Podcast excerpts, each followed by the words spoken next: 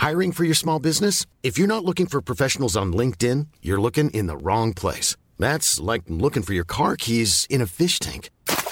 LinkedIn helps you hire professionals you can't find anywhere else, even those who aren't actively searching for a new job but might be open to the perfect role. In a given month, over 70% of LinkedIn users don't even visit other leading job sites. So start looking in the right place. With LinkedIn, you can hire professionals like a professional. Post your free job on linkedin.com slash spoken today.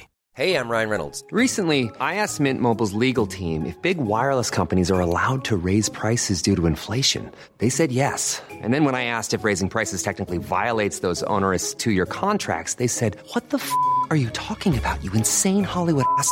So to recap, we're cutting the price of Mint Unlimited from $30 a month to just $15 a month. Give it a try at mintmobile.com slash switch. $45 upfront for three months plus taxes and fees. Promo rate for new customers for limited time. Unlimited more than 40 gigabytes per month. Slows. Full terms at mintmobile.com.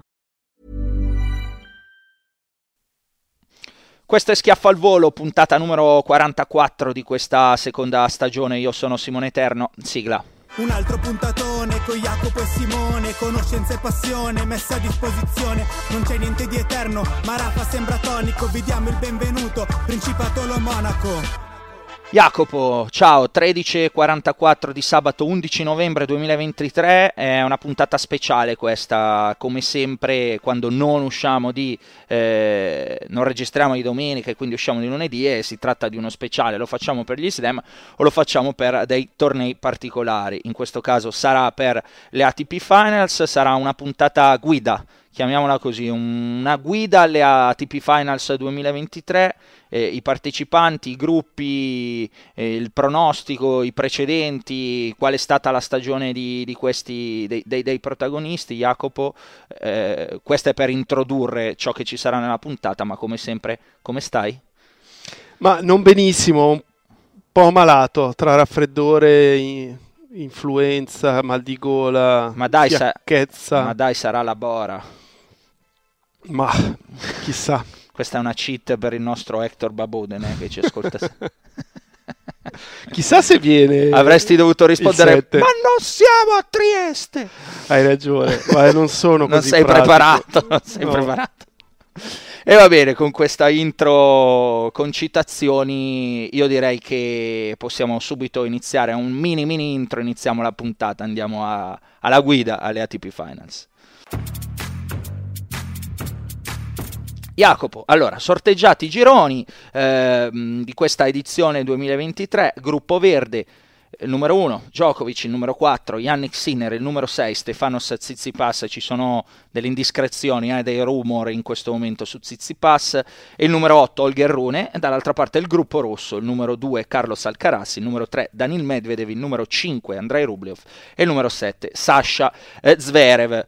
Le incognite su Stefanos Tsitsipas, visto che stiamo registrando e magari quando ascolterete non si sa se ci sarà oppure no, eh, lo danno da Torino non, non al meglio con, col gomito, dovrebbe iniziare a inaugurare il torneo domani alle 14.30 not before, non prima delle 14.30, proprio contro Yannick Sinner. Vedremo se sarà in campo lui o se, se- o se ci sarà in campo Hubert Urkac. Noi chiaramente questa guida la eh, presentiamo con Tsitsipas, se poi all'ultimo eh, si dovesse davvero ritirare entrare Urkac, eh, chiaramente vi ascoltate quello che è successo con, ehm, con Tsitsipas. Jacopo, ehm, la domanda, partiamo da, chiaramente dal gruppo di Sinner, da Sinner, da Djokovic. La domanda, non so a te, che in tanti hanno fatto al sottoscritto in questi giorni, non parlo in terza persona, mi fa schifo, che tanti mi hanno fatto, mi sono arrivati dei messaggini, insomma, ehm, chi, chi- chi mi conosce, amici, è, ma Sinner può vincere le ATP Finals? Quindi, e sarà anche il titolo di questa puntata, ma Sinner può vincere le ATP Finals? Jacopo, rispondimi un po' a questa prima ancora di analizzare, ma Sinner può vincere le ATP Finals? Per me ha delle chance, non è il favorito, però io lo metterei al secondo posto. Però, Eh, cos'era stato? Due o tre settimane fa l'avevo messo alla pari con Alcaraz, secondo me ah, gli ha strappato all'ultimo giro un tempo più veloce ed è lì in prima fila al fianco di Djokovic. E tutto sommato non è un male sia finito nel girone di Djokovic. Intanto lo può incontrare e inizia a farsi un'idea. Il discorso vale analogo per Djokovic. Eh, e soprattutto questo significa che non lo potrà incontrare in semifinale sempre si qualifichi. Quindi certo, non incontrare Djokovic in semifinale vuol dire avere più chance di andare in finale. Allora, noi Secondo setti- me. settimana scorsa nel disegnare, ricordi, il, il- il- il- girone perfetto, avevamo detto chiaramente tra Djokovic e Alcaraz, meglio Alcaraz, e, e- eh, tra Tsitsipas e Rublev avevamo scelto Rublev, eh, e tra Rune e Zverev c'era, io avevo scelto Zverev, tu, tu, tu Rune, insomma, ehm, da, da quel punto di vista lì non è andata benissimo, però mettendola su questo piano, come dici tu, non fa una piega. eh.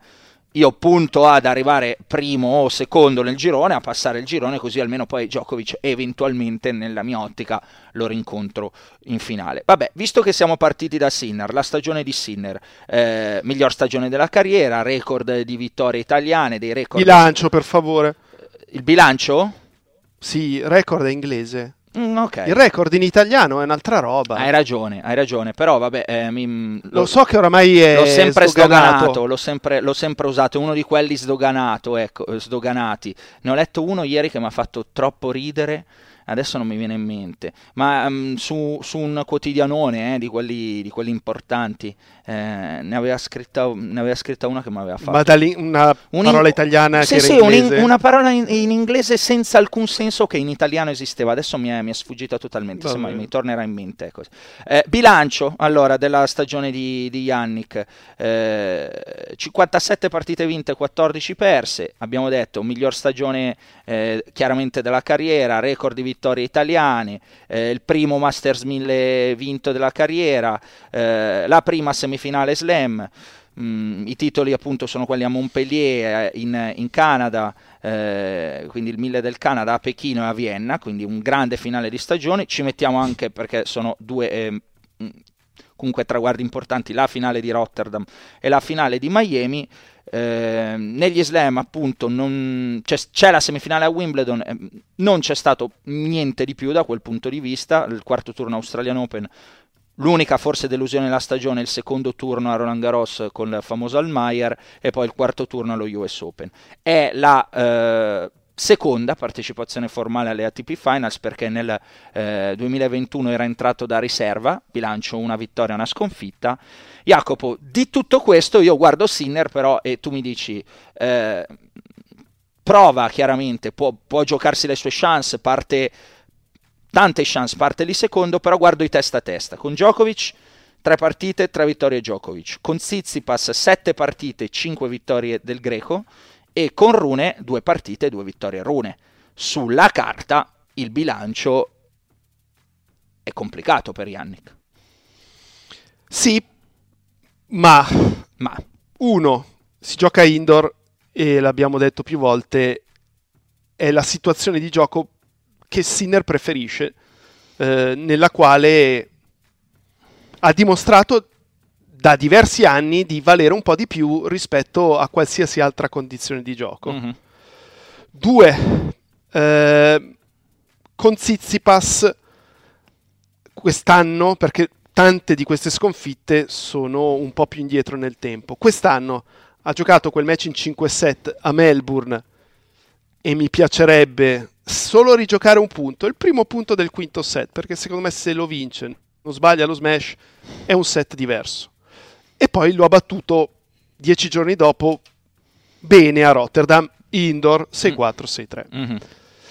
Eh, con Djokovic sicuramente a parte sfavorito, e... però vediamo Tutti indoor cosa succede. con Djokovic. Esatto. eh, non, è che c'è- non è che è diversa la storia per qualcun altro. Vediamo che succede al coperto, ehm, se riesce a stargli addosso, se riesce a, a creargli delle difficoltà.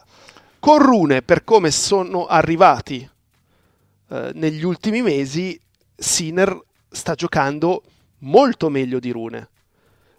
Eh, è una partita difficile, però probabilmente si spera sia l'ultima partita del girone, magari Rune è già fuori. Mhm. Ehm, poi non è che uno debba augurarsi questo, quindi non credo che comunque Rune giochi senza cercare di vincere la partita perché sono soldi, perché sono punti, Ah, perché voglia. poi gioca contro un avversario che giocherà in casa, quindi il pubblico gli dà la motivazione eh, per eh, impegnarsi. Però se sei 0-2 comunque è un po' diverso dall'essere magari una vinta e una persa.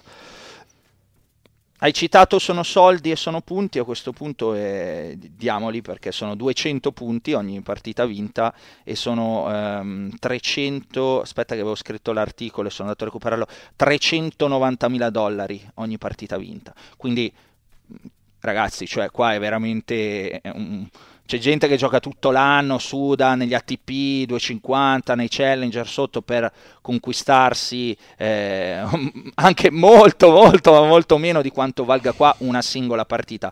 Perché così tanto? Per cercare di eh, comunque potenzialmente nella situazione in cui uno sia già fuori, far sì che il torneo abbia un senso e che la partita sia tirata, proprio perché in palio comunque c'è, per quanto siano eh, insomma già abbastanza ricchi questi ragazzi, 390 mila dollari per vincere una partita di tennis non si buttano via e 200 punti ATP nemmeno. E quindi, e quindi ecco perché ogni, eh, ogni partita comunque avrà, avrà un grande valore al di là del fatto che uno poi possa essere qualificato o meno. Scusa se ti ho interrotto, Jacopo, continua pure.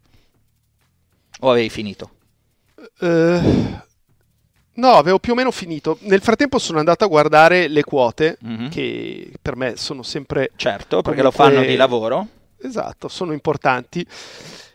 E Sinner è il quarto favorito, quindi nella mia testa, vedendo che è dato C'è valore. a 5,5, eh, per me vale più la pena giocare Sinner a quella quota piuttosto che Medo a 4,5 o Alcaraz. Alcaraz proprio a 3,75 Secondo me sei un fesso. non lo gioco. Sei un fesso. Poi- Carazza 3,75, poi magari vinci. primo giorno gioca benissimo, magari anche scesa a 3,25. Preferisco però prima vederlo per, per giudicarlo. No, no. Guardiamo gli altri Sono quattro, ci sono delle quote. Zizi passa a 15, Rublev da 18, Rune Zverev a 20, quindi c'è proprio un netto, una netta differenza tra i primi quattro e i secondi quattro. Lo sai- Il che fa pensare sarebbe già una grande sorpresa se saltasse uno di questi quattro Certo. in vista delle semifinali. Lo sai che dopo che ho detto sei un fesso, se giochi al Caraz, adesso il Caraz vincerà da, A mani basse. da imbattuto a TP Finals, lo vero. Ehm, no, vabbè, battuta a parte, visto che stavamo parlando di Sinner, eh, Jacopo, hai letto qualcosa della super mega esposizione mediatica o visto qualcosa della super mega esposizione mediatica dedicata a Yannick in questi giorni?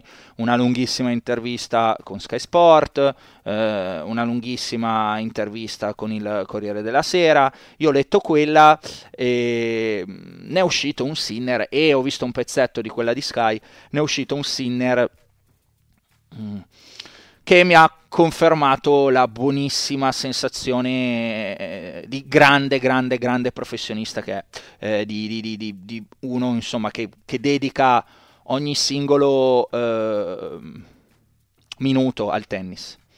Ehm, C'è un passaggio dell'intervista in particolare di Sky ehm, in cui dice io vado a letto e cerco di eh, e penso a cosa posso fare per migliorarmi eh, un pochettino di più domani, eh, ad esempio, e citava, no, eh, quest'anno sono stato molto di più in palestra perché c'era bisogno di fare quello, ho ehm, limitato ancora di più l'utilizzo del cellulare, tutte queste cose, diceva Yannick, magari mi danno uno 0,2% in più, ma è quello 0,2% in più che alla fine, somma dopo somma dopo somma, su una determinata partita può fare la differenza. Questa secondo me è una mentalità importante per uno che ha 20 anni, 22, 21, adesso non mi ricordo mai, eh, 22 Yannick, 22 anni. Eh, è un passaggio secondo me chiave che dà l'idea anche un po' dell'ossessione, se la vogliamo chiamare così, perché poi tutti i grandissimi sportivi della storia sono gente ossessionata da quello che fa. E insomma, Yannick, da quello che dice, da queste interviste che sono uscite in questi giorni, ci dà, mh, almeno mi ha dato questa, questa sensazione qui. E, e non a caso i risultati quest'anno sono stati di un certo tipo. Jacopo, hai letto qualcosa o visto qualcosa? Ho letto alcuni virgolettati, eh, le risposte che ho letto io sono da manuale. Tan- che sembrano quasi un pochino Studiate. sì, prefabbricate. Mm. Però poi se uno ci riflette eh, dice ok, ti dà quella sensazione lì, a me la dà. Mm. Cioè, m- mi dà proprio la sensazione di uno che cerca di massimizzare le sue qualità e di fare tutto quello che è possibile. E tra questo era raccolta anche una risposta quando gli era stato chiesto del 4 al mondo. Ha detto: Magari il mio massimo è questo. Sì, questa è Però un'intervista al Corriere. Sì, voglio scoprirlo. certo. Se poi è questo va benissimo. L'importante è che poi è, è quello che ripetiamo sempre. Uno deve fare il massimo che possa fare. Non tutti possono diventare 4 al mondo, non tutti possono stare nei primi 100, però tutti possono, potrebbero, meglio il condizionale, dare il massimo. E, e poi una cosa che effettivamente sostengo da tanti anni, cioè l'allenarsi non finisce nel momento in cui inizia il riscaldamento e si conclude con il defaticamento, che già se riesci a inserire queste due cose, riscaldamento e defaticamento, già Hai fatto- vai oltre a quello bene. che fanno quasi tutti. Ma quando finisce, certo, devi staccare un po', ma vai la sera a dormire e rifletti su come è andato l'allenamento, come vorresti che andasse l'allenamento, piuttosto che rifletti su come è andata la partita. Cioè, non finisce lì. Non deve diventare 24 ore al giorno, perché altrimenti ti bruci, però non può essere solo limitato a quello che effettivamente fai. La tua testa deve tornarci e rifletterci. Ma più che altro poi se ti... La sensazione che davvero ti debba piacere, cioè deve essere la tua ossessione, no? Su Sinner quella sensazione me la dà.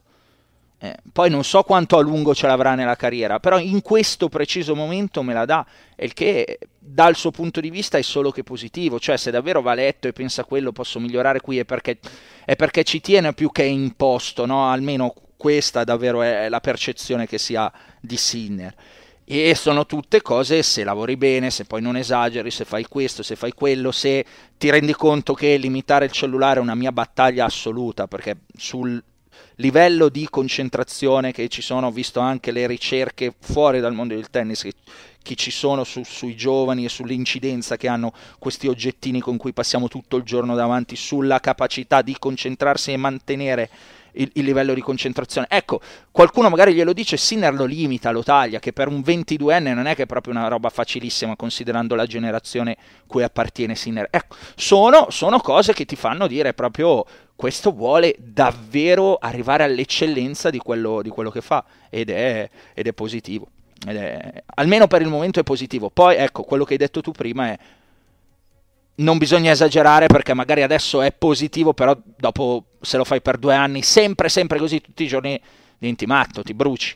Eh, però quello poi starà a lui capirlo e chi sta intorno magari digli Yannick vai a, eh, vai a vedere il Milan, visto che è milanista, fatti un giro, vai a mangiare una pizza con gli amici, stacca un attimo e, e- e fai, e fai qualcosa di diverso. Mi è piaciuto anche, c'era quel, la, la frase in cui diceva cerco di tornare a casa a mangiare il più possibile, Mhm. cioè appena posso eh, lo faccio. Cioè, tornare comunque a casa tua con i tuoi genitori, con le persone che ti conoscono da una vita, da quando Sì, sì, eri semplicemente Yannick. certo. eh, E andavi a ti, sciare. ti- ti Cioè, permette anche di, di tornare nella realtà, eh, perché a volte non è il suo caso, non mi sembra il suo caso, però fai fatica a mantenere i piedi per terra. No, e poi tutto intorno si costruisce un sistema inevitabile, perché è inevitabile, ehm, di interessi e di gente che attorno a te ha a sua volta degli interessi.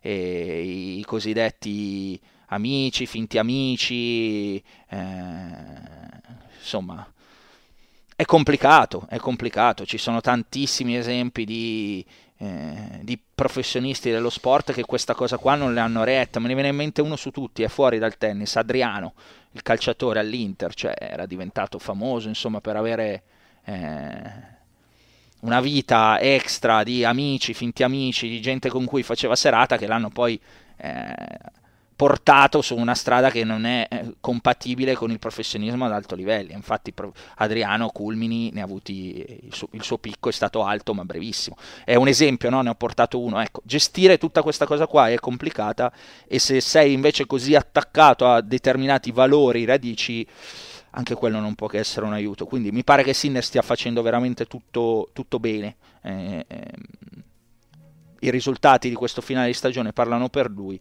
la fiducia su queste ATP Finals è, è alta. Vediamo se sarà eh, corrisposta. Jacopo, abbiamo parlato 20 minuti solo di lui, andiamo brevemente, eh, vabbè, era inevitabile perché più concentrati su Tinner. Eh, nel suo girone, mh, mm, punto per punto, andiamo a Djokovic. Allora, Djokovic, Jacopo, poco, poco, da aggiungere se non il fatto che sembra sempre più forte, eh, l'avevamo detto nella puntata precedente, se si può essere sempre più forti, sempre più concentrati, sempre più affamati, gioca per superare il eh, record di eh, titoli di Roger Federer in questo torneo che ha già eguagliato, gioca per con una partita si conferma eh, numero uno del mondo a fine stagione, ehm, si conferma, l'anno scorso era stato Carlos Alcaraz, quindi torna numero uno del mondo a fine stagione, eh, la sua stagione parla chiaramente, l'avevamo già accennato no, settimana scorsa, pensavamo, almeno io personalmente avevo avuto la sensazione che quella partita di Wimbledon fosse stato l'inizio di un eh, ricambio generazionale, Ehm, così non è stato perché Djokovic da lì non ha più perso, ma quando ha giocato ha solo e semplicemente eh, vinto. Siamo d'accordo che è il favorito numero uno di questo torneo, lo dicono i bookmakers, penso che tu sia d'accordo con questo, al di là di quanto dicano i bookmakers, Jacopo? Sì, sì. Eh, che altro possiamo aggiungere su, su Novak Djokovic? Che non sia già stato detto è difficile o, o, che possa essere rilevante in questo avvicinamento, in questa guida alle ATP Finals 2023? È sicuramente il favorito, ma non è scontato che lo vinca perché gli ultimi anni dicono questo. Eh, è vero, l'anno scorso ha vinto il torneo, ma il successo prece- precedente risale a otto anni fa, cioè a Londra 2015, la finale con Federer. Uh-huh. Eh, questo significa che gli altri se la possono giocare.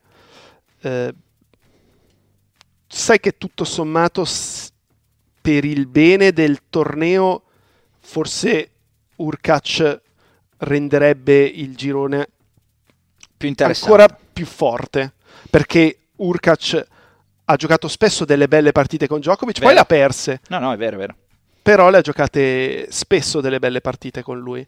Um, e poi è uno che dà fastidio a Sinner. Cioè, secondo me in questo momento avrei più paura di Urkac di, che non di Zizipas. Difatti, secondo me il massimo sarebbe che domani gioca Zizipas e poi si ritira. eh, anche perché poi diventerebbe molto difficile per Urkac riuscire a qualificarsi, perché se giochi poi una partita in meno, a parità di successi, vieni eliminato a prescindere perché hai giocato meno partite. Porto eh, un, due statistiche dimmi. anche qua, Jacopo, visto che le ho date anche prima. Degli otto partecipanti, Djokovic è quello che ha giocato meno di tutti quest'anno, comprensibilmente essendo anche il più anziano, ha scelto una programmazione eh, mirata. Ha giocato 56 partite, eh, di queste 56 ne ha giocate 16 contro i top 10, do questa statistica perché comunque si gioca tra di loro, quindi è questa quella che è rilevante. Bene, delle 16 giocate contro i top 10 ne ha vinte 13. Eh, la percentuale di partite vinte in stagione in generale è del 91.1% eh, eh, e dell'81.2% quando appunto si si, diventa, um, si va a analizzare le partite di Djokovic contro i top 10. È evidente che anche nei numeri, e sono numeri clamorosi, eh, Djokovic sia, sia, il favorito totale. Poi quello che dici tu è corretto, non, non è scontato. I numeri eh, fino a qua hanno parlato però in una determinata marie, eh, maniera. Eh, tradotto, Jacopo, per me parte un gradino eh, sopra tutti. Poi che possa non vincere per tutto quello che hai detto è corretto, ma nell'analisi non, così da fuori, anche visto il momento, anche al di là delle difficoltà che ha avuto a Bersino, dove non era al meglio eppure comunque ha vinto, come faccio a non metterlo un gradino davanti a tutti? Cioè, dammi, dammi un, un, motivo per cui non dovrei considerare proprio Djokovic veramente ampiamente favorito rispetto agli altri. Prova a convincermi. Perché secondo me arriva a queste finals meno favorito di tante altre volte in cui alla fine non ha vinto. Eh, e questo secondo me qualcosa vuol dire perché non è su un campione di quattro volte che ha giocato le, le finals, nemmeno sei, sette. Mm-hmm. È un campione molto eh, ampio. Eh, è vero che questo torneo l'ha vinto sei volte, però le prime cinque risalgono uh, a otto anni fa come minimo. Mm-hmm. E, e, e secondo me partiva con una quota inferiore a quella di quest'anno in diverse eh, edizioni in cui poi non ha vinto. Va bene, eh, ok, questo è comunque, eh, insomma, mi pare di capire che tu dai un, più possibilità agli altri di quante ne dia io. Siamo, se, se non ho capito male. Questa è la sedicesima volta che gioca le finals. Mm. Sì, perché se Alcaraz all'improvviso si riprende, se la gioca alla pari. Mm. Eh, Medvedev può fare una buona partita con Djokovic, è favorito Djokovic, ma ci può giocare. Sinner lo voglio vedere. Certo. Va bene. Eh, vuoi aggiungere qualcosa su Djokovic o passiamo al successivo? No, andiamo avanti. Dai. Allora andiamo a Stefano Zizipas. Allora, Zizipas, eh, due statistiche, presentazione consueta, che ormai l'abbiamo studiato così, eh, questo format. Quest'anno la stagione si presenta appunto da 6, un solo torneo vinto in tutto l'anno, Jacopo. Eh, ha vinto a, mm, allo Scabos, 51 vittorie e 22 in stagione. Ha fatto finale, finale, in Australia, finale a Barcellona, però ha vinto un solo torneo. Eh, da quando la storia della TP Finals è curiosa, perché da quando vinse nel un po' sorpresa no? nel 2019 eh, non ha più passato il girone perché sempre fuori al, al, round robin nel 2020, nel 2021 si ritirò, giocò una partita, poi si ritirò, nel 2022 fuori, una vittoria due sconfitte.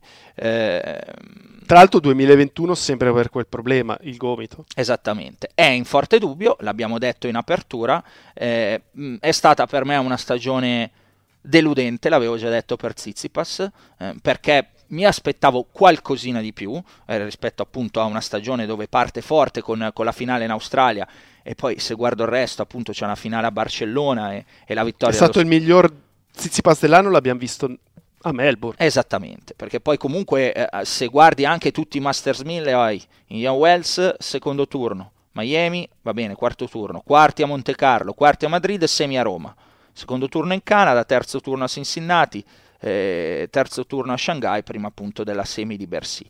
Non è stata una, una, stagione particolarmente, ripeto, per me, a mio parere positiva. Precedenti con gli altri, con Djokovic Zizipas ha giocato 13 volte, ha vinto 2, ha perso 11. Eh, con Sinner, l'abbiamo detto prima, ci ha, vinto, ci ha, giocato 7 volte e ha vinto 5. E con eh, Rune, Zizipas ha giocato, aspetta che me l'ero segnato, due volte due volte e ci ha perso tutte e due le volte con Rune. Quindi anche per Zizipas, al di là dei, dei problemi per come si presenta, eh, insomma, viene a dire che Sinner deve, per partire, de- deve partire bene. Deve partire bene per tutta la configurazione di un giocatore che arriva qua e non è, e non è al meglio e, e, non sembra essere al meglio e la stagione ci ha detto che non è stato al meglio. Jacopo. Secondo me è l'ultimo del girone. Mm. Eh, Rune è davanti mh, mm, anche per i precedenti, eh, però gira moltissimo tutto sulla prima partita, perché se la perde si mette malissimo per lui, se la vince invece cambia lo cambia scenario. Lo scenario chiaro. Però certo se il gomito non è a posto allora diventa un grosso problema per lui e comunque è una stagione in cui ha, ha giocato tanto, no? perché tutti i mille li ha giocati, non, non, ha, non, ne, ha saltato neanche uno, ha giocato al momento 51 vinte e 22 perse, abbiamo detto, quindi sono 73 partite, non sono poche, ha dovuto giocare anche tanto evidentemente per qualificarsi a fronte di, di, di, eh, di tutti i risultati. La qualificazione inf- ah, infatti alla fine è arrivata eh, no, a, inizio, a, inizio, novembre, insomma fino alla fine è stato anche lui ehm, in dubbio. Um, non saprei, vuoi aggiungere altro a parte eh, Ma, le condizioni? Visto che dicevi che è stata un'annata deludente, no? Mm. Eh, al di là dei risultati, poi uno guarda anche deludente okay, per me, eh, come ha giocato, mm. Mm. che mh, mm, è migliorato. Eh, c'è qualcosa di diverso rispetto a quello dello scorso anno, a quello dell'anno prima. È, è questo che mh, mi lascia un po' ulteriormente perplesso. Io non vedo grossi miglioramenti negli ultimi due anni da parte di Zizipas. L'avevamo già detto e fai bene a ribadirlo, visto che ci stiamo concentrando sull'analisi di ogni singolo giocatore presente in questa guida alle ATP Finals 2023. È corretto anche questo, ripeto, è... siamo d'accordo. E oltre a questo, io, io non vedo grossi margini. Eh, perché il rovescio è questo, può giocarlo meglio di così? mi, a questo punto mi viene da dire mi sa di no. Eh, può servire una percentuale più alta di prime? Forse, perché il lancio di palla continua a essere a volte un problema. Eh, però degli otto che ci sono al master è quello secondo me da un punto di vista tattico un po' più semplice da affrontare, cioè sai esattamente che cosa fare per mettere in difficoltà. Poi a volte succede che lui non ti permette di farlo perché serve talmente bene e imposta lo scambio col dritto che il rovescio non glielo prendi.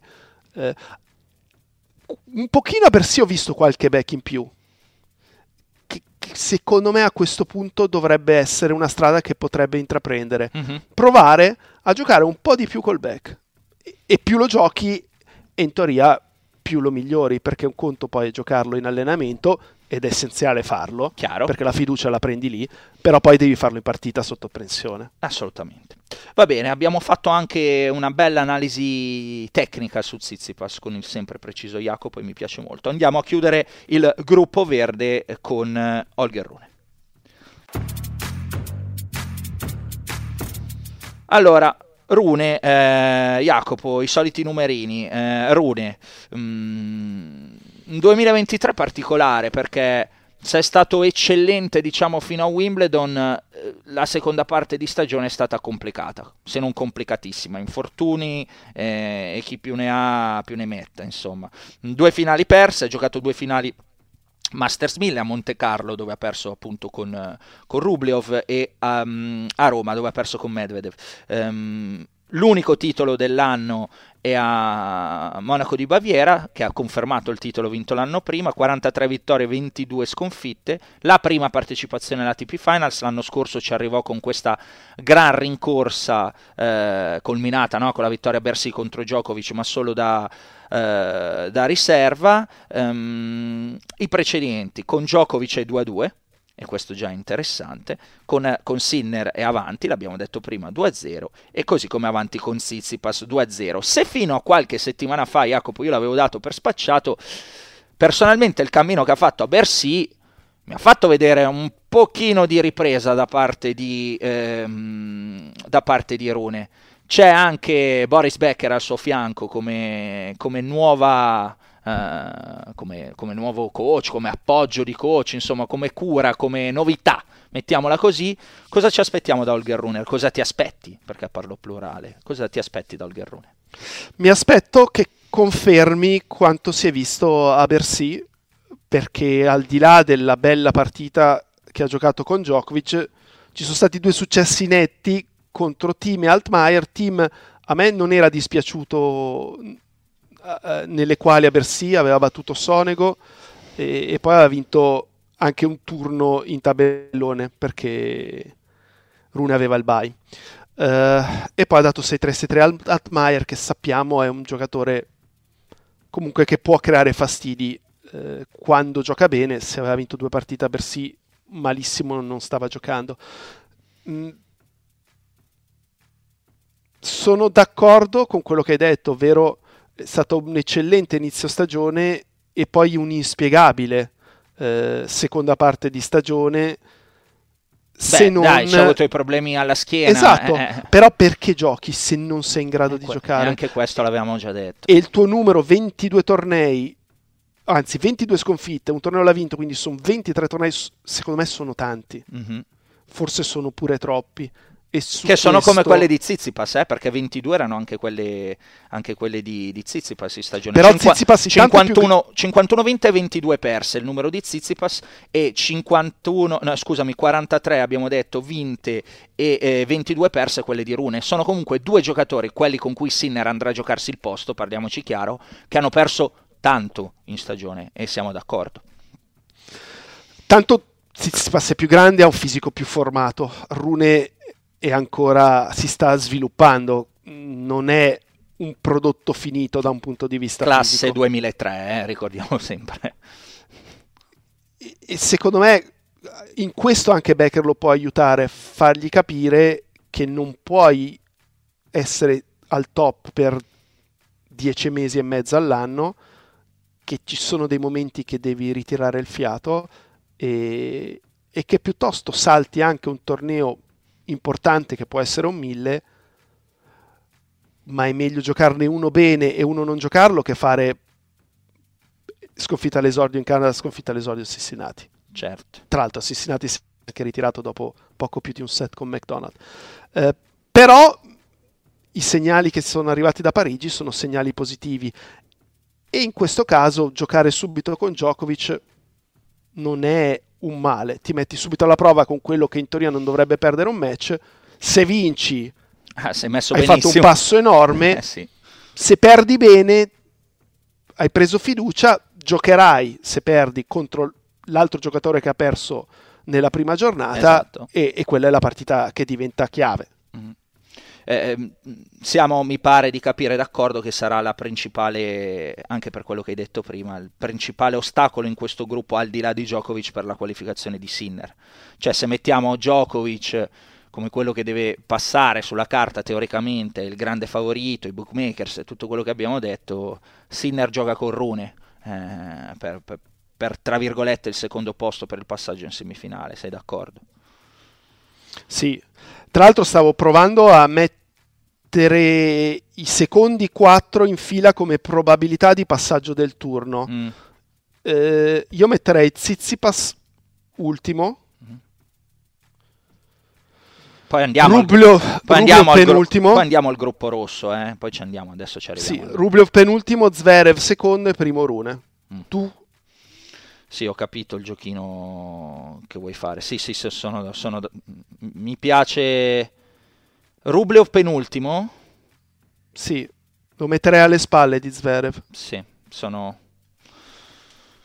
Sì, sono d'accordo perché poi insomma, Rublev eh, l'abbiamo sempre detto con- è, è- lì perché insomma ha 5 del mondo e quindi non è che gliel'hanno regalato, è stato molto solido, adesso arriveremo a analizzare anche lui, però poi con quelli forti co- come lui o più forti spesso ci perde. Quindi quindi sì, sono d'accordo, sono d'accordo sul tuo mini classifichina de- de- de- degli, ultimi, degli ultimi quattro. Va bene, direi che abbiamo chiuso il, eh, gruppo, il gruppo verde di Sinner, andiamo al eh, gruppo rosso, quello di Carlos Alcaraz, Daniel Medvedev, Andrei Rublev e Sasha Zverev. E partiamo, Jacopo, naturalmente dal, in ordine anche in questo caso da Carlos Alcaraz. Allora, qual è stata la sua stagione? Eh, lo, sappiamo, lo sappiamo tutti, vale la pena però ricordarlo. Sei vittorie, tra cui la prima vittoria slam e che vittoria slam in quella finale clamorosa a Wimbledon su Novak No, Djokovic. seconda vittoria slam. Ah, pardon, la seconda vittoria slam, mamma mia che lapsus dopo, dopo quella dello US Open. È clamorosa, eh, mh, ripeto, perché è arrivata con, con Djokovic in quella, in quella partita. Eh, due Masters 1000 in bacheca, che sono la vittoria a mh, Indian Wells e la vittoria a, eh, a Madrid. Oltre a quelli, eh, comunque c'è sono state la semifinale a Roland Garros, la semifinale allo US Open, eh, una stagione... ehm, da assoluto comunque protagonista se non fosse stato per il finale, ma adesso ci arriviamo, 63 partite vinte, 10 perse, eh, c'è stato questo calo autunnale, eh, Jacopo, comprensibile, no? dopo una stagione comunque da eh, sei titoli, li abbiamo detti, Buenos Aires, Indian Wells, Barcellona, Madrid, il Queens e Wimbledon. Ci sommiamo le finali a Rio eh, a febbraio e la finale di Cincinnati, tiratissima con Djokovic, una partita che avrebbe potuto tranquillamente vincere, è stata un tiro di una monetina, insomma è stata una gara, eh, una gara alla pari. I precedenti eh, con Medvedev è sul due pari, con eh, Rubliov non ha mai giocato e con eh, Zverev sul tre pari. Comunque ci dice che gli avversari che ha nel suo girone uno è Rubliov e non sappiamo, non essendoci precedenti teoricamente è chiaramente favorito, con gli altri comunque c'è stato um, equilibrio. Che cosa ti aspetti da Carritos Alcaraz a fronte anche però di quanto appunto visto in, in, questo, in questo autunno? Sinceramente non so cosa aspettarmi perché la seconda parte di stagione, ma nemmeno la seconda parte, l'ultima parte sì, di stagione. L'autunno, perché, l'autunno dai. perché Cincinnati e US Open eh, secondo me US sono Open. giustificabili. Eh certo, Eh, sono d'accordo. e anche il primo set con Sinner. Il 6-1 del secondo, quello non è giustificabile. Eh, quindi sono curioso di vedere come si presenta a Torino, mh, cosa riuscirà a fare, come imposterà anche le partite, se continuerà a cercare di essere così propositivo su quasi ogni singolo punto, o magari un pochino più di pazienza, che potrebbe anche significare un pochino meno di sicurezza in se stesso, che secondo me queste sconfitte nella seconda parte della stagione inevitabilmente gli hanno tolto, perché se ha vinto 6 dei primi 10 tornei con alibi nelle 4 sconfitte, gli ultimi 6 tornei non ne ha vinto nemmeno uno e, e quando vinci così tanto è significativo. Fo- forse il giocatore che, che attendo con più curiosità. Concordo, concordo. Io, io prima ho detto, cioè, se, se giocate al Carazza no, con quell'ottica lì, perché quello che ci ha detto questa parte di stagione in finale non sembra essere positivo. Se poi in questo eh, cena di gala, insomma, tira fuori il vestito buono e torna Carlos Alcaraz, parliamo del giocatore che comunque dopo Medvedev ha vinto più partite quest'anno, perché ne ha vinte 63, adesso arriviamo a Medvedev, Medvedev ne ha vinte 64 e comunque ha giocato 13 match contro i top 10 e ne ha vinti 9, insomma, quindi tendenzialmente con quelli forti come lui ci vince, quindi eh, è chiaro e, e- e i risultati sono tutti quelli che abbiamo citato poco fa. Mm, anch'io sono proprio il più curioso in generale eh, possibile di, di scoprire quale sia la condizione di Carlos Alcaraz, cioè se arrivi il click, ripeto, della cena di gala e quindi tiro fuori eh, la miglior versione di me stesso e faccio vedere cosa sono stato nel resto dell'anno o se effettivamente il calo che ha avuto è un calo fisiologico dopo aver speso veramente veramente tanto eh, fino a Wimbledon ma anche fino allo US Open perché a Cincinnati ha giocato una partita clamorosa quella- un torneo, una finale con il torneo meno, la finale con Djokovic e, e comunque la semifinale all'Open degli Stati Uniti eh, l'ha fatta. Non è che gliel'hanno regalata con i, con i bollini. Quindi fin- fino allo US Open insomma Alcaraz ha, spe- ha speso e ha spento e ha fatto vedere eh, quale, quale giocatore eh, sia. Vuoi aggiungere qualcosa su, su Carlitos o andiamo a, a No, Dan- no, a Danilo? ripeterei cose già dette nelle Perf- settimane precedenti. Perfetto, allora dopo breve analisi su Alcaraz, insomma, vediamo quale sarà è la, è la grande incognita, andiamo a Danil Medvedev.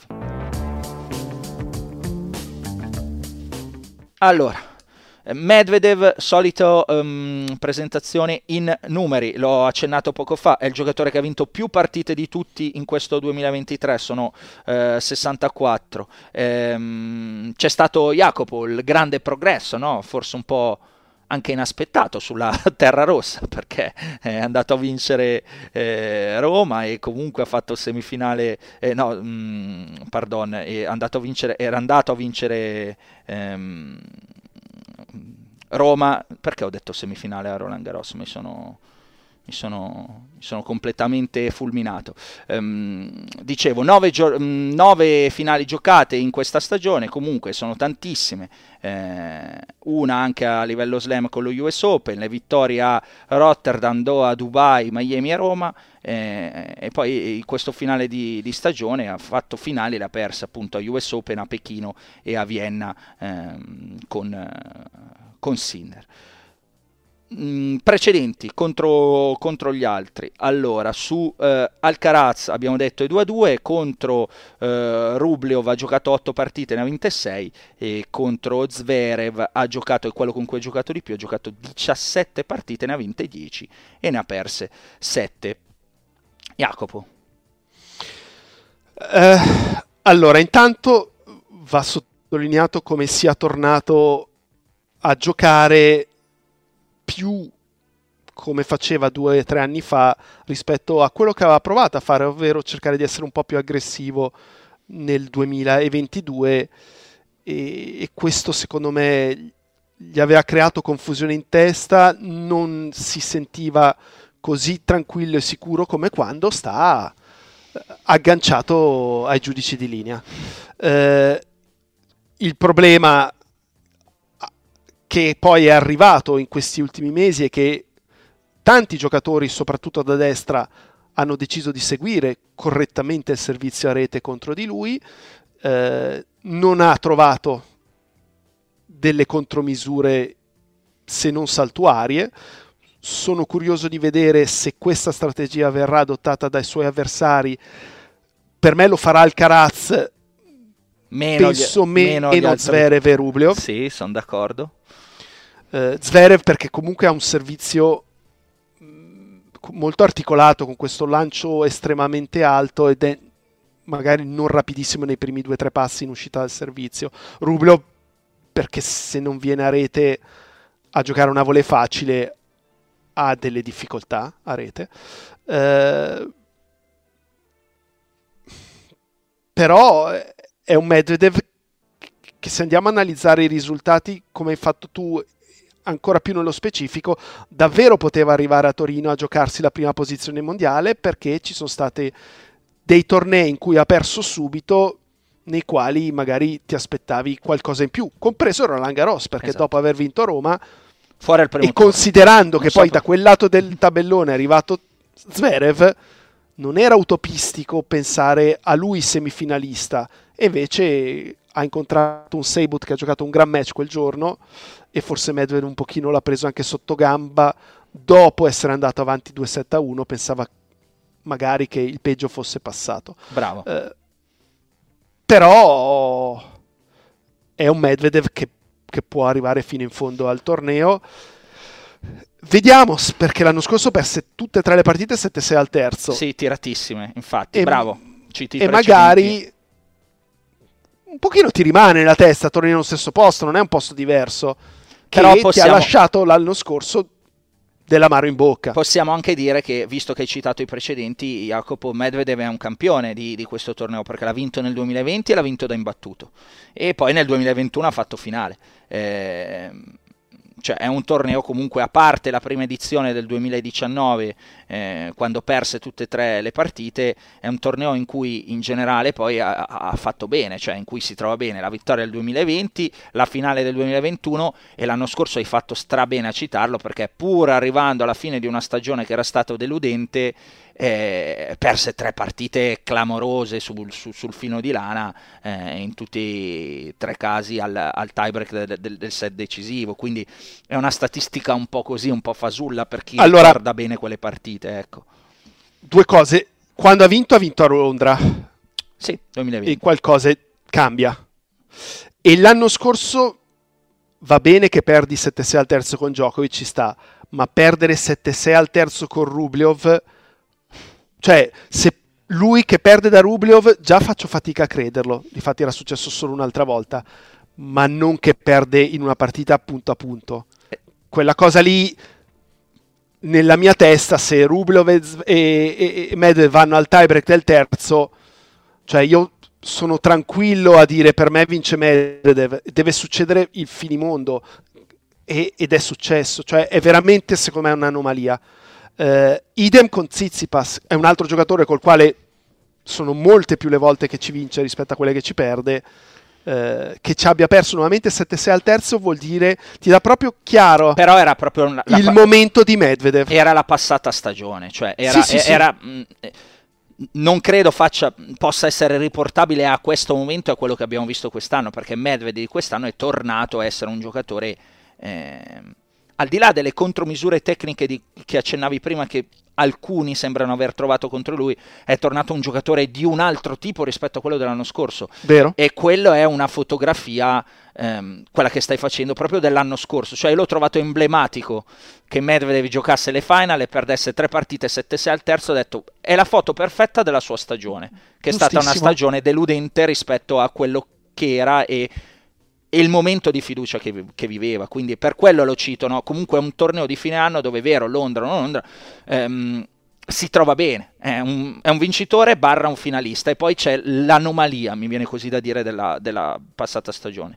Ultimi due numerini su Medvedev, è il giocatore che ha giocato più partite tra quelli qualificati, 80, eh, appunto, e anche quello che ne ha vinte di più, 64, contro i top 10 ne ha giocate 17 quest'anno e ehm, ne ha vinte 10. Dopo Djokovic, insomma, è quello che ne ha vinte di più, però c'è anche la statistica perché avendo giocato molto di più, insomma, questa cosa va, eh, va a mm, influire. Non ho detta una perché ce l'ho segnata qua, nel- me l'ero segnata in un appuntino, tornando a Tsitsipas, di, eh, ne ha giocate 7 quest'anno contro i top 10, ne ha vinta una sola. Eh, ed è arrivata appunto settimana scorsa a, a Bercy. Tornando a- al discorso poi eh, di, di- di mettere no, gli ultimi quattro che giustamente abbiamo, abbiamo infilato Tsitsipas e Jacopo all'ultimo, all'ultimo posto.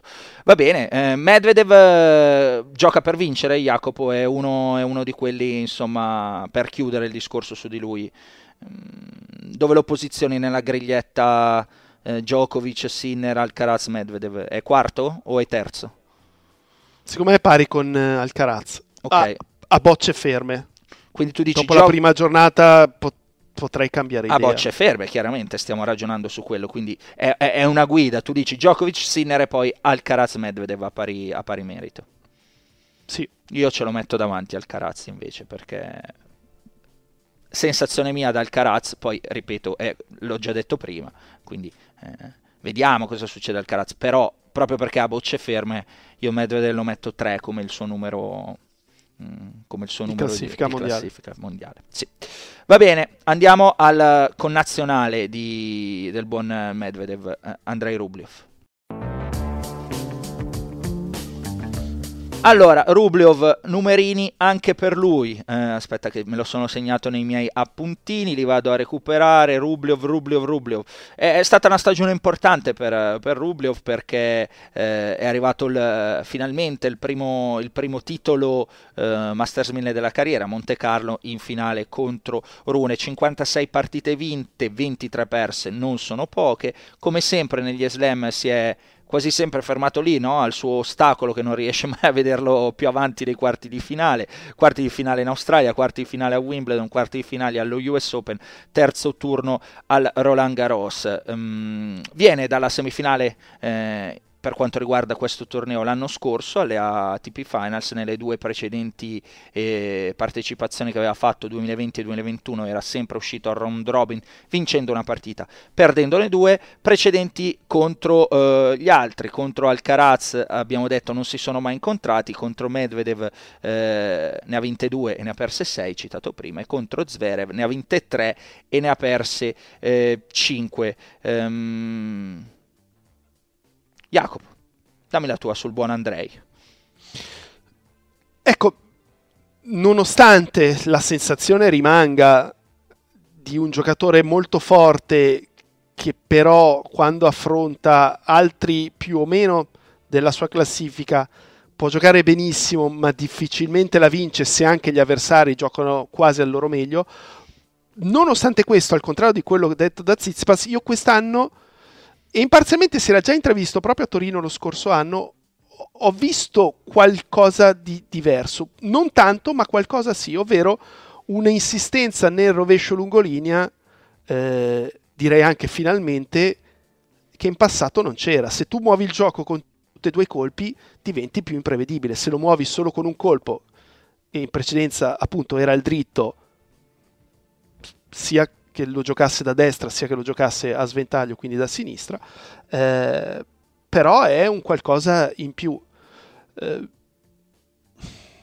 dopodiché, come per quanto riguarda Zizipas,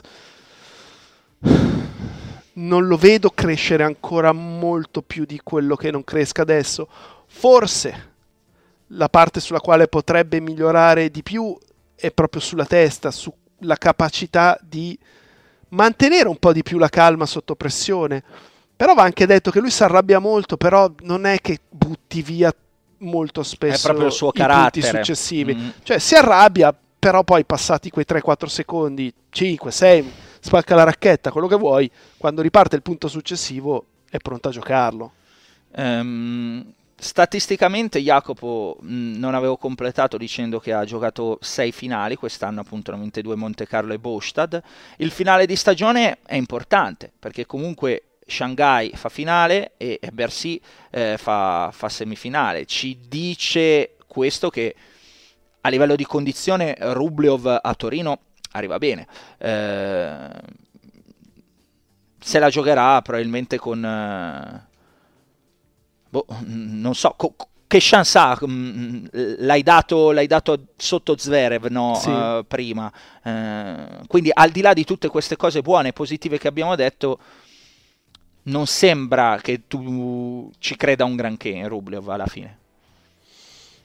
Sarei molto molto sorpreso se passasse il girone. Se Zverev è un buon Zverev, me Rublev dovrebbe finire con zero vittorie. Mm.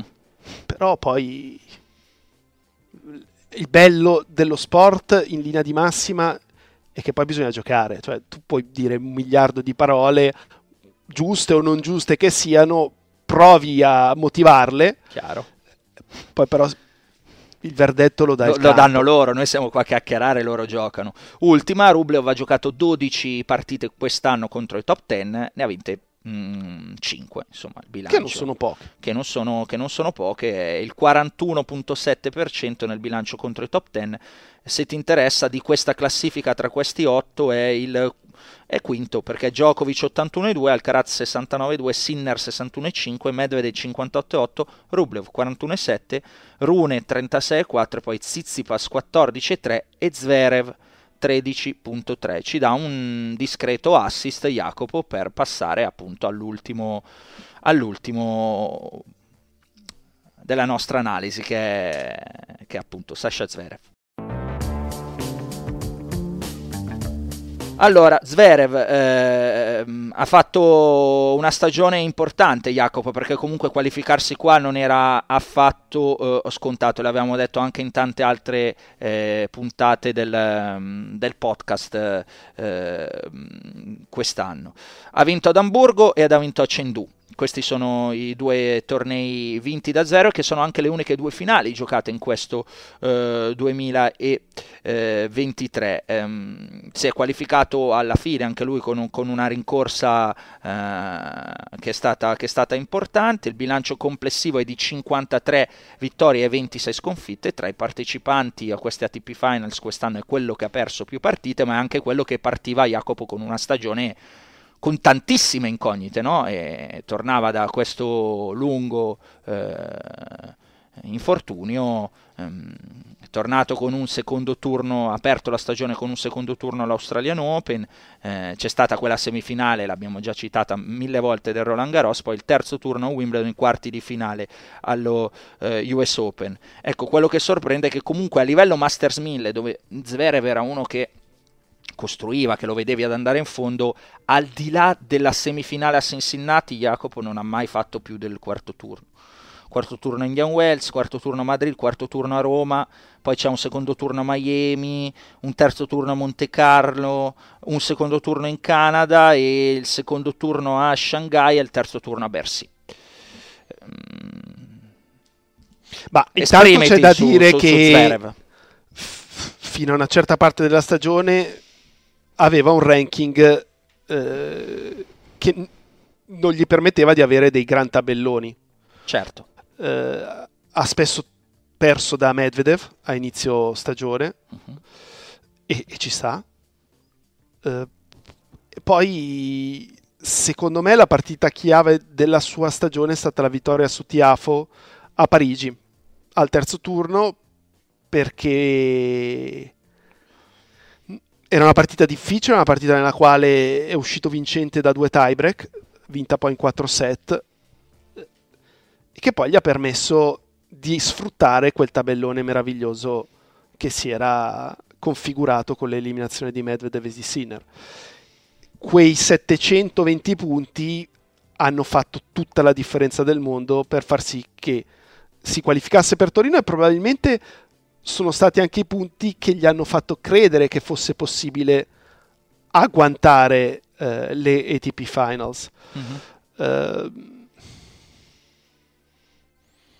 forse ci si aspettava qualcosa in più da lui nella seconda parte di stagione perché effettivamente all'inizio non giocava nemmeno bene. Poi magari lottava, però non era un, un gran Zverev è stato un buonissimo Zverev nella partita con Djokovic a Cincinnati, è stato un buon Zverev a New York.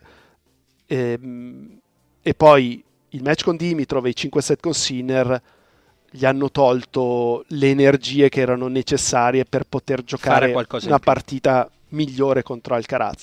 Ecco, dopo la semi con Medvedev a Pechino sicuramente deludente gli ultimi tornei perché ha perso a Shanghai con Safiulin, ma ha perso molto malamente. Ci avrebbe dovuto perdere anche nella finale di Chengdu, Safiulin se l'è un po' mangiata, però un conto è perdere, un conto è perdere 6-3-6-1. Poi ha perso da Jordan Thompson, che è un giocatore contro il quale non dovrebbe perdere. Mm-hmm. Eh, con Rubliov, secondo me, adesso poi avremo il verdetto definitivo a Torino. Per me Zverev è superiore a Rubliov. E allora andiamo a leggere quello che mancavano gli, gli head-to-head di Zverev nel suo girone. Abbiamo detto 3-3 contro Carlos Alcaraz, contro Medvedev ha vinto 7 volte, ha perso 10, sono incontrati veramente tantissime volte, contro Rubliov e avanti 5-3 nei, nei, nei, precedenti, 5 vittorie dunque 3 sconfitte. Eh, voglio aggiungere che comunque è un giocatore che questo torneo lo conosce bene come 2017, 2018, 2019, 2020, 2021, non ha giocato solo l'anno scorso per i noti motivi, l'ha vinto due volte, l'ha vinto nel 2018 un po' a sorpresa e, e l'ha vinto eh, nel, nel, 2021 proprio qua a, a Torino e posso dire anche in quel caso secondo me è un po' sorpresa. Eh, non l'ha mai vinto da imbattuto perché in entrambe le occasioni una partita eh, la, nel girone eh, l'ha persa, oltre a questo c'è la semifinale del, del 2019 invece due uscite ehm, nel, nel, girone, alla prima partecipazione nel 2017 a Londra e poi sempre a Londra nel, nel girone del, del 2020. È un giocatore che comunque sa come si gestisce Jacopo questo torneo e nonostante sia eh, ormai noi lo consideriamo ancora come, almeno io personalmente in Zver penso sempre sia ancora uno dei giovani, è un 97, i giovani adesso sono Rune, Altri. Sinner e, e Alcaraz, ecco, non, non, è più, non è più Sasha Zverev.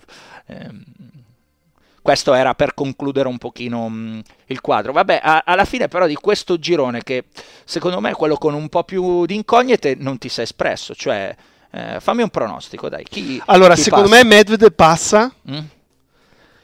e Alcaraz è il favorito per passare, però voglio vedere la, la prima giornata. Dopo la prima giornata credo avremo le... delle idee più chiare al di là poi del risultato, ma voglio vederli giocare.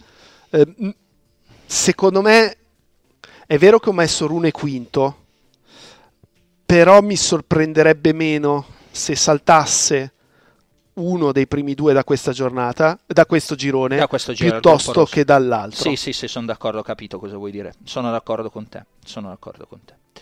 Eh, io anch'io dico Medvedev eh, passa e, e poi sono curioso. E poi sono curioso perché ovviamente se Alcaraz fa Alcaraz non, non ci sono grandi dubbi, al di là del fatto che, ripeto, non abbia mai giocato in carriera con Rubliov, ma lo vedo un giocatore eh, nettamente superiore, quindi non, eh, non ho grandi dubbi nonostante non ci siano precedenti. Ecco, c'è da vedere se Alcaraz sta bene oppure no. Vediamo, vediamo cosa ne verrà fuori. Jacopo, direi che abbiamo fatto una buonissima, almeno spero per voi guida, snocciolando un po' di numeri analizzando condizione per condizione ogni giocatore. Eh, passiamo all'argomento successivo, rapido perché siamo lunghi, eh, quello delle Billie Jean King eh, Cup Finals. Jacopo, in questo momento eh, stiamo registrando tre pari al terzo set tra, mm, tra la Paolini e la eh, Gidansek, dopo che eh, la Trevisan ha vinto la terza partita su tre questa settimana battendo eh, la Juvan. L'Italia è messa bene per andare in finale. in finale contro una tra Canada e Repubblica Ceca che al di là di quanto dirà questo torneo, ha il movimento tennistico femminile più importante del mondo, probabilmente insieme agli Stati Uniti. Eh, mi dici qualcosa? Allora, qualcosa. parto da questo presupposto sì. che uno può affrontare chi c'è dall'altra parte della rete. Quindi certo. se l'Italia va in finale, eh, bravissime, complimenti e, e, nessuno gliela toglie. E, e va anche detto che Trevisan e Paolini in questo momento, soprattutto la Paolini, stanno giocando comunque a un buonissimo livello. Io, per me la Paolini può salire ulteriormente in classifica mondiale, può provare ad arrivare tra le prime 20. E invece per quanto riguarda la Trevisan, credo che sia stata cruciale la vittoria con la Saccari inizio stagione in United Cup e le ha fatto capire, le ha dato consapevolezza anche sul cemento eh, che può vincere delle partite sul cemento e, ha, e lo ha fatto con una discreta continuità, perché se solo avesse fatto qualcosina in più sulla terra, probabilmente anche lei era lì tra le prime 30 al mondo. Detto questo, allora mi sono segnato le potenziali formazioni eh, migliori di alcune nazioni. Polonia, Świątek 1, Linet 24. Mm. Stati Uniti, Goff 3, Pegula 5. Eh sì. Eh, la Repubblica Ceca, bene o male, schiera manca la Mukova, ma non sta benissimo. Però ha Potresti schierare chi vuoi. Che... Potresti fare Cechia A, Cechia B. Esattamente. Ucraina, Svitolina, Kalinina. Eh, Cina, Zheng e Wang. E il Kazakistan con la Ribakina e la Putintseva. Eh, che sono tutte formazioni che secondo me sono superiori Più all'Italia noi, sì. e probabilmente ci battono eh, 8 volte su 10. Eh, Però... Quindi qual è il, il problema? Perché il livello della Billie G. King Cup è inferiore alle attese? Perché il calendario fa schifo. Eh sì. E ancora una volta è una pecca della WTA. Eh sì. Cioè, se vuoi fare il tuo, il tuo campionato mondiale a squadre, devi dare la possibilità alle giocatrici di parteciparvi. Già non ne hanno tanta voglia. Mm-hmm. Perché gliene frega meno, perché a fine stagione. Ma se poi fai giocare a Cancun il lunedì addirittura. Sì, è il martedì mattina, eh. devono giocare a Siviglia. Era quello, le doppiste, no? È successo alle doppiste australiane. Eh sì, è imbarazzante, l'avevamo detto settimana scorsa. È impossibile. Lo schiaffo. Cerchi di f- non farle fare l'off season se non eh, in stampelle, invece mm. di andare magari alle Maldive e io fossi in Billie Jean King, io metto il nome a questa coppa, direi io ce lo metto, però non, non, lo, non, lo, non ve lo do più se la organizzate così. Eh, direi che hai messo una pietra mh, su ogni possibile discussione, cioè mi fa super piacere, peraltro ti do anche una notizia, a livello di numeri per il sito di Eurosport sta funzionando molto bene, cioè c'è interesse, perché quando comunque l'Italia vince certo. c'è interesse, ok? Quindi um, funzionano gli articoli e eh, lo, dicono, lo dicono proprio i numeri della piccola statistica che ti posso dare da questo punto di vista. Il discorso è, mi viene da dire, mi guardo, è quanto vale quanto vale? Perché è, è, come se la Coppa del Mondo, no? Allora, nell'Argentina non, non vanno né Messi, eh, non va Messi, nella Francia Mbappé e gli altri stanno a casa, eh, nell'Inghilterra Bellingham va in vacanza, eh, Kane va alle Maldive con, con sua moglie, cioè il discorso è questo. Il discorso è questo. Già nel momento in cui ti manca la Sviontek che comunque è una che tiene, no? che ci tiene alla, alla sua nazione, l'ha dimostrato, va a giocarsi anche il torneo in casa eh, a, Varsavia. a Varsavia, quando insomma le altre magari tirano un attimo il fiato, cioè non è una che scappa uh, da questa cosa qua, è, una, è, è, la sportiva numero uno di Polonia insieme a, insieme a Lewandowski, cioè la, probabilmente adesso anche di più, l'abbiamo, l'abbiamo detto tante volte, quindi nel momento in cui una che comunque ci tiene alla sua nazione dà forfè così, che valore ha questa competizione? Agli occhi, agli occhi del mondo in generale. Eh, basso, basso per problemi organizzativi e per, eh, per quanto appena detto da Jacopo, cioè non, già non c'è grande hype nelle competizioni a squadre a livello di sport, perché abbiamo detto che più e più volte che questo è uno sport individuale, eh, se poi viene organizzato così, eh, è difficile, è difficile pesarlo. Detto questo, ci auguriamo che Paolini oh, chiuda completa, che l'Italia vada in finale eh, e, che, e, che, la vinca e ne siamo tutti contenti. Poi però bisogna, a mio parere, per essere onesti intellettualmente, onestà intellettuale, come, di, come dice il, il, il, tuo, il, tuo, coach, anche pesarla. Eh, quanto vale? Eh, vale mm, un po' di meno di, di, di quanto varrebbe se tutte le formazioni del mondo si presentassero con le migliori giocatrici e nelle migliori condizioni. Vuoi aggiungere qualcosa, Jacopo? O ce la siamo levata così brutale? No, ribadisco un'ultima volta che, eh, ed è un discorso che vale anche per il presunto mondiale a squadre maschile, è una competizione che non può più essere disputata tutti gli anni, perché non suscita più quell'interesse nei giocatori se la f- inizi, proviamo una volta ogni due, vediamo se si, tengono di più. Si riavviva Così non funziona. C'è poco da fare. Va bene. Brutali, totali, direi che la puntata è lunga. Andiamo alle domande della settimana. Jacopo, breve, eh, perché, perché, siamo lunghi e poi c'è, poi c'è lo schiaffo. Allora, questa è di Marco Martinelli e l'ho trovata simpatica.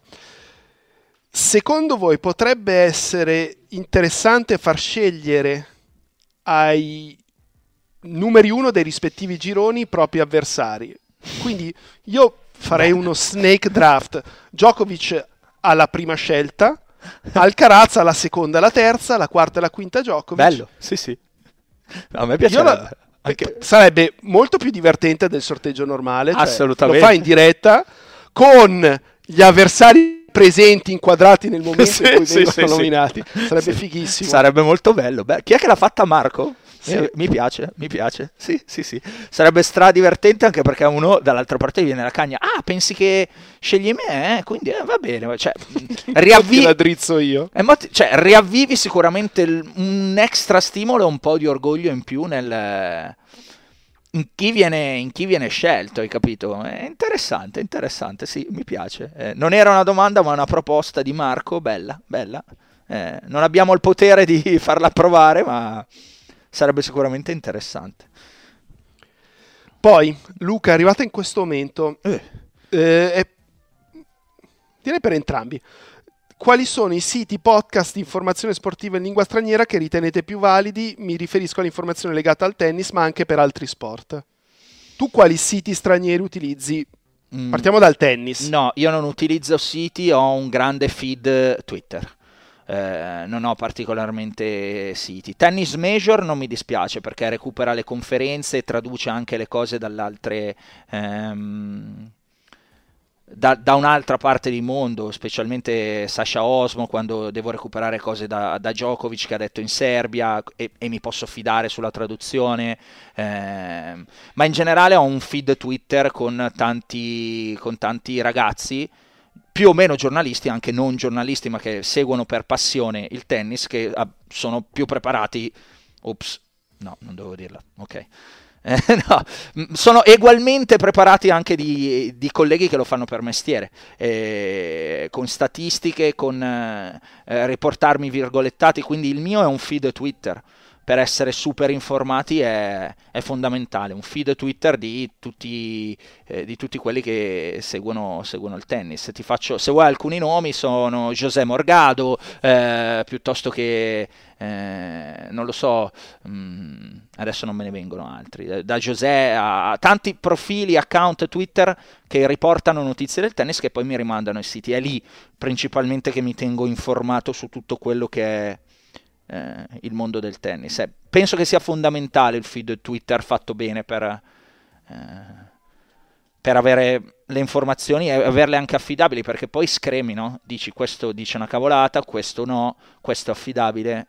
Ehm, è, è, è, lì, è lì che lo vedi. Jacopo?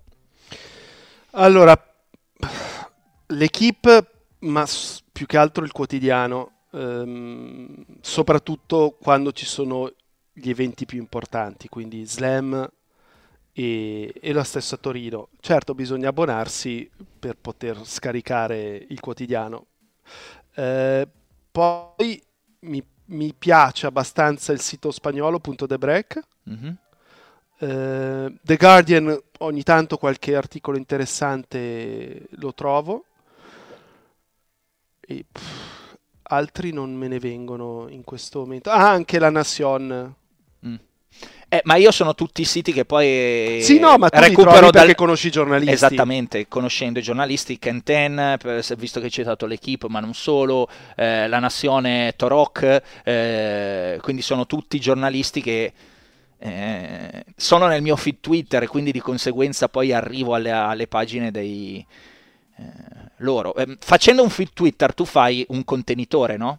Eh, la domanda è di Luca, giusto? Uh, sì. Ok, Luca, fai un contenitore eh, di tutti quelli che non devi esagerare perché poi se ne metti troppo diventa un casino, devi proprio selezionare, almeno personalmente questo è il mio approccio. Quelli che ritieni più attendibili, quelli che eh, twittano di più male cose giuste, non deve essere un'esagerazione del tweet, è tutto un equilibrio. Eh, è stata una costruzione che ci ha impiegato parecchio tempo la mia del, del mio feed del Twitter tennis. Ecco. Eh, non è una roba che fai dall'oggi al domani, ti devi mettere lì e frequentarlo un po', però facendo così resti sempre informato in sostanza in tempo reale. Perché poi è una gara anche di tanti no? ad avere più follower, a dire sono più bravo io, sono oh guardami come sono bello, l'ho twittato un secondo prima di te. C'è anche un po' di narcisismo di questa professione che c'è, e, e come se c'è, però diventa, a te diventa utile se sei. Eh, semplicemente utente, cioè ti costruisci una cosa. Intanto la Paolini ha chiuso l'Italia in finale di Fed Cup per la gioia del team che sta saltellando qua davanti ai, nostri, ai, mie, ai miei occhi, non i nostri. Jacopo, lunghi, lunghi, lunghi, lunghi anche questa settimana, non come la scorsa. Vuoi fare ancora una domanda o vuoi aggiungere no, qualcosa? due cose. La prima chiedeva di podcast anche di altri sport. Io posso consigliare, se vi piacciono gli sport americani, i podcast di Bill Simmons e poi mi piace anche e questo è proprio nello specifico football americano, eh, quello che fa Michael Lombardi, eh, che si chiama GM Shuffle. Um, poi volevo ringraziare Filippo e Giuseppe, dopo ti giro la mail, sono stati molto gentili, dicono che purtroppo non ci saranno il 7 dicembre, ma la mattina successiva c'è il matrimonio della loro sorella e quindi si liberano, si liberano due posti al Mind the Gap, significa questo? No, no, ah, no, no, ah, okay. semplicemente... ah, giustificavano la loro non presenza. okay. Poi chiedevano se fosse possibile mettere il box dei commenti sotto le puntate di Spotify, in modo che i vari utenti possano commentare anche in maniera divertente per fare critiche costruttive. Uh, va... io rispondo e dico la mia, poi Simone, se non sei d'accordo, di quello che vuoi. Sì. Uh, io le critiche faccio fatica a digerirle e spesso non le trovo costruttive. Il commentare anche in maniera divertente, secondo me la maggior parte farebbero arrabbiare, sarebbero insulti, quindi non lo so, sono un po' contrario al box dei io, commenti. Io non ero neanche a conoscenza ci fosse un box dei commenti. No, Ti dico la verità, è tutto fatto da... Ehm, la costruzione dell'intero sistema con cui vengono pubblicate eh, lo fa l'azienda per cui questo podcast eh, esiste, di Discovery, quindi tutto quello che è il background io mi occupo poi personalmente, ti dico, di caricare le puntate, cioè faccio anche tutta la manovalanza dietro, però poi gestire quelle cose lì non, non spetta a me, non ho neanche, credo, gli accessi, eh, i permessi, perdon, gli accessi sì, i permessi per poterci, per poterci mettere mano. Credo sia semplicemente una politica aziendale. Il sito di Eurosport tanti, tanti anni fa aveva i commenti, anni fa eh, Eurosport decise di eliminare i commenti, proprio perché la gente non commenta in maniera costruttiva, ma uh, commenta male. Eh, si insulta e sono ci volgari, sono cafonate, maleducati. maleducati. insulti di ogni tipo, minacce, eh, perché è arrivato di tutti. Quindi è una policy aziendale presa tempo fa da Discovery, eh, all'epoca forse Eurosport non era ancora parte del gruppo Discovery, ma esisteva in come Eurosport, adesso non ricordo l'anno di preciso, ma eh, già dal sito di Eurosport levarono i commenti e c'era anche una comunità interessante, qualcuno ogni tanto qualcosa di buono lo diceva, o semplicemente ti sottolineava un refuso che ti era scappato e quindi tu andavi a correggerlo poi però la maggior parte erano insulti o problemi, quindi credo che non esista anche per questa ragione, cioè segue la policy aziendale da questo punto di vista. Jacopo, non, sì. c'è, non c'è, più altro? No? Andiamo, andiamo allo schiaffo? Andiamo. andiamo allo schiaffo della settimana. A chi lo dai? Parti tu. non ce l'hai? Ups. No, sono... sono mm, Allora, lo trovo. Parti tu e lo trovo, mi concentro e lo trovo. Ok? Trovo qualcosa che mi ha fatto innervosire questa settimana. Vai. Però parti tu prima, intanto io ci penso. In realtà non è uno schiaffo vero e proprio, è un potrebbe diventare uno schiaffo. Che cazzo è? Potrebbe diventare uno schiaffo. Cioè, secondo me lo diventerà, sono molto convinto. Quindi porto già, mi scaldo già le mani. Però magari eh, alla fine me le devo tenere in tasca. Lo schiaffo è eventualmente per il capitano della nazionale italiana di Davis che non convocherà, secondo le mie informazioni, Fabio Fognini per le finals. Beh, eh. Secondo me, per quello che ha fatto non solo questa settimana, ma anche nelle settimane precedenti, ovvero continuare a giocare, andare a giocare i challenger eh, per provare a trovare una forma che sia la migliore possibile. E se, secondo me è, è, complicato adesso lasciarlo fuori perché ha dato sì 1 6 2 a Sonego, perché Arnaldi sono tre settimane che non gioca, mm-hmm. eh, perché non è a posto. Mm-hmm. Musetti veloce indoor indubbiamente fa fatica, ma anche convocando questi tre insieme a Sinners o quattro, ne manca uno. E chi mi dà più affidamento in un eventuale match importante di doppio se non Fabio Fagnini che di partite importanti nella sua vita ne, ne ha giocate sicuramente più di Bolelli, sicuramente più di Vavassori. Mm-hmm. È un bello eh... schiaffo, è un bel potenziale schiaffo. No, hai portato un argomento tennistico, bravo Jacopo. Anche perché per assenza avanti, di spazio no? non, l'avevamo, non, l'avevamo, segnato, ma quello che comunque ha fatto Fognini nell'ultimo torneo eh, quest'anno messa, al di là della ripassata che ha preso ieri eh, da, da, da, un bear che comunque è 23 del mondo, insomma, eh, non, non, non, è che è l'ultimo arrivato e ha giocato una bellissima stagione, quindi eh, ci, poteva stare, tutto quello visto nel resto della settimana era stato importante, ma poi Jacopo per quello che avevamo detto, eh, la carriera di Fognini ha dimostrato sempre di mettere la Coppa Davis molto in alto eh, nelle, nelle, sue priorità, quindi ci potrebbe, ci potrebbe stare ricucire e, o provare a ricucire e dire ok dai va bene, abbiamo scazzato, succede nella vita, perché succede, si può andare avanti, non è, non è la fine del mondo. E io vorrei che fossero chiari nelle dichiarazioni nel caso non venisse convocato.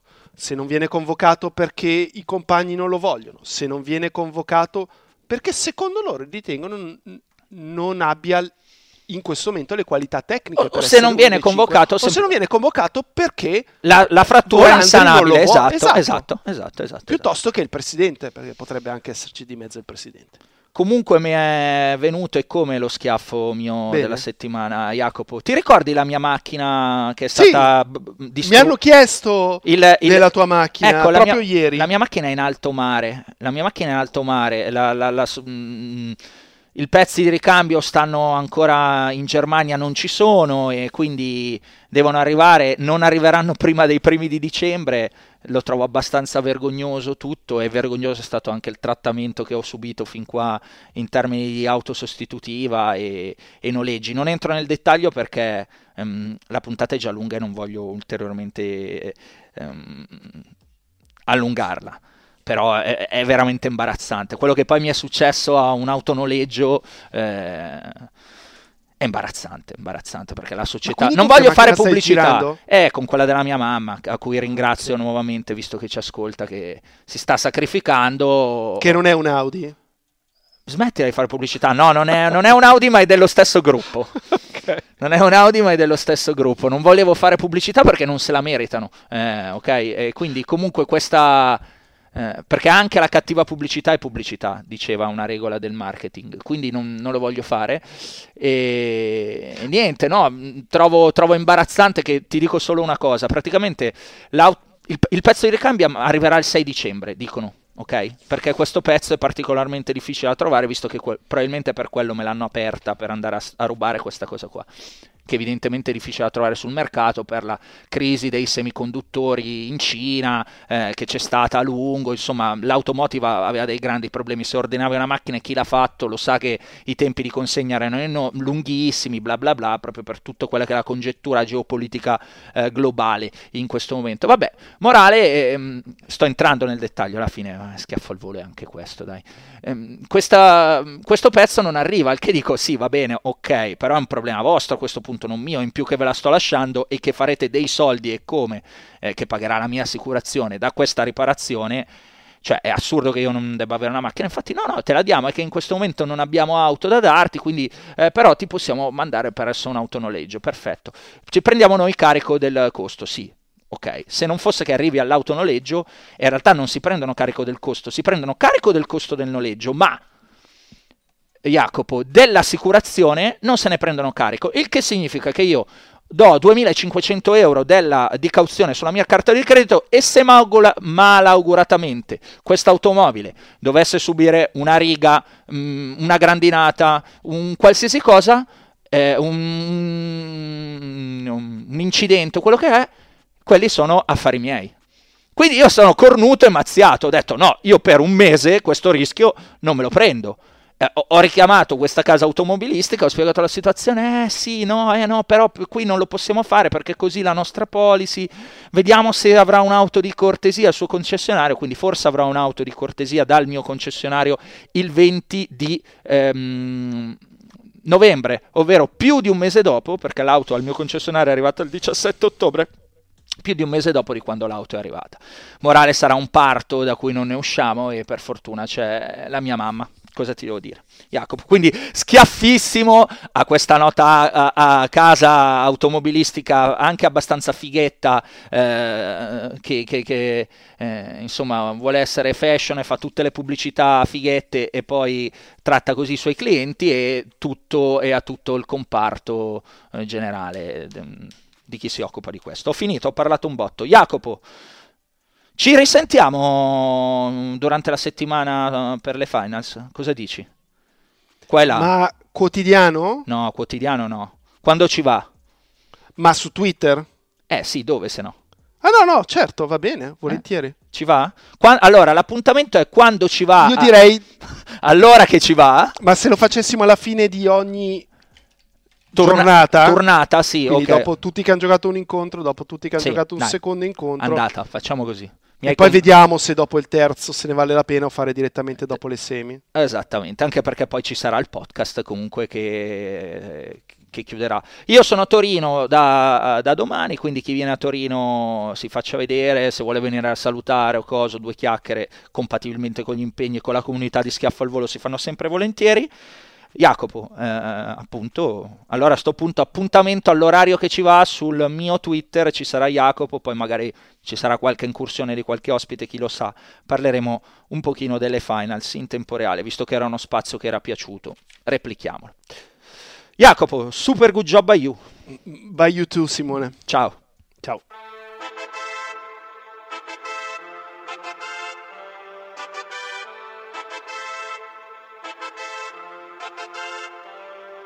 Un altro appuntamento, un altro schiaffo al volo, ha vinto sul cemento, eppure un terraiolo, un altro tabellone, un nuovo campione, ha ribaltato il match, era sul cornicione e Kyrgios manterrà la parola data che giocherà a Parigi per la sua fidanzata che non c'è mai stata e vuole visitarla e Sinner la volè quanto può migliorarla. Io lo devo ascoltare perché senza sto male. E soffro come Zizipa su quella diagonale. Ho un dubbio esistenziale se tornerà mai team. Eppure vado avanti come Cressi un altro puntatone con Jacopo e Simone. Conoscenza e passione messa a disposizione. Non c'è niente di eterno ma Rafa sembra tonico. Vi diamo il benvenuto Principato lo Monaco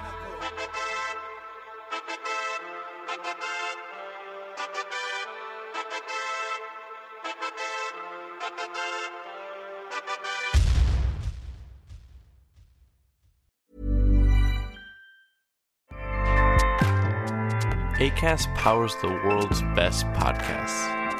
Here's a show that we recommend.